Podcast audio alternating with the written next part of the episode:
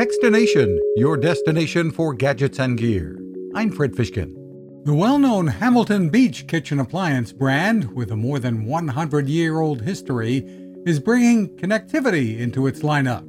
The company's test kitchen manager, Pat Schweitzer, tells us first up is a connected coffee maker. How it works is you set your coffee up so that you can get the app to prepare it whenever you want. So, no more trying to uh, make your coffee when you wake up in the morning. You can just have it ready to go and just through your app tell it to start. So I would set my coffee maker to go, push the button for the app, and then I can just use my Alexa Echo to say, Alexa, start coffee maker. And you can check in to learn when the brew is ready, too.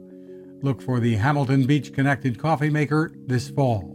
You can find us at Techstination.com. I'm Fred Fishkin. Now, this Innovation. Hi, I'm Fred Fishkin, and I've been covering consumer technology for a long time, and it takes a lot to impress me.